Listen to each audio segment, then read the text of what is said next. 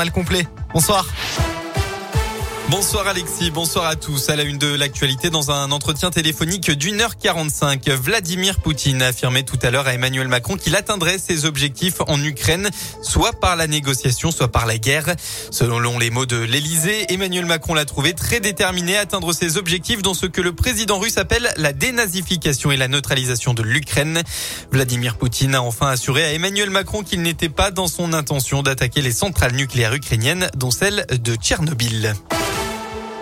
Dans l'un, un homme a fait un malaise cardiaque à Bourg-en-Bresse, rue Aristide Briand. Arrivé sur les lieux vers midi 30, les pompiers ont tenté de réanimer l'homme âgé de 37 ans, mais en vain. Il est décédé sur place.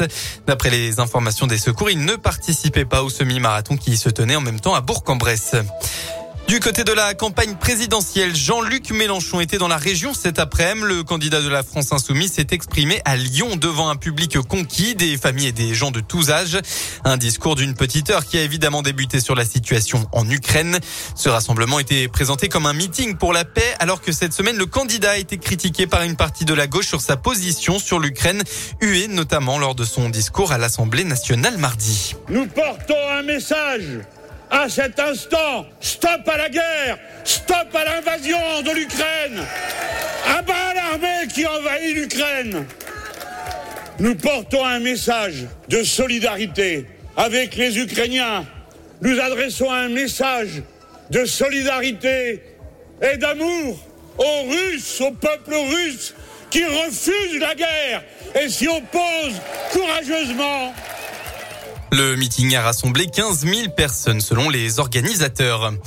On part en sport avec du football. Un bon bol d'air frais pour les Verts. Face à plus de 35 000 spectateurs à Geoffroy Guichard, Saint-Etienne a battu Metz sur la plus petite des marges, un but à zéro grâce à une réalisation de Denis Bouanga. La SSE s'extirpe de la zone rouge. Ils sont 16e de Ligue 1 en attendant les autres matchs de cette 27e journée. En biathlon, le doublé pour Quentin Fillon-Maillet. Après sa victoire sur le sprint hier, le Jurassien a dominé ses adversaires sur la poursuite pour signer une nouvelle victoire, un 15e en carrière. Le quintuple médaillé olympique à Pékin a réalisé un 19 sur 20 au tir. À noter qu'Emilien Jacquelin finit à la quatrième place, tandis que l'Indinois Simon Détieux est dixième. Voilà pour l'essentiel de l'actualité. Un mot de la météo pour votre semaine dans la région. Demain, pas de changement. Le temps sera encore une nouvelle fois ensoleillé partout en Auvergne-Rhône-Alpes. Pas un nuage d'attendu. Côté Mercure, il fera au maximum de votre journée entre 7 et 10 degrés. Et pour la suite euh, de la semaine, eh bien, le beau temps va durer. Euh, et oui, le soleil sera au rendez-vous au moins jusqu'à vendredi.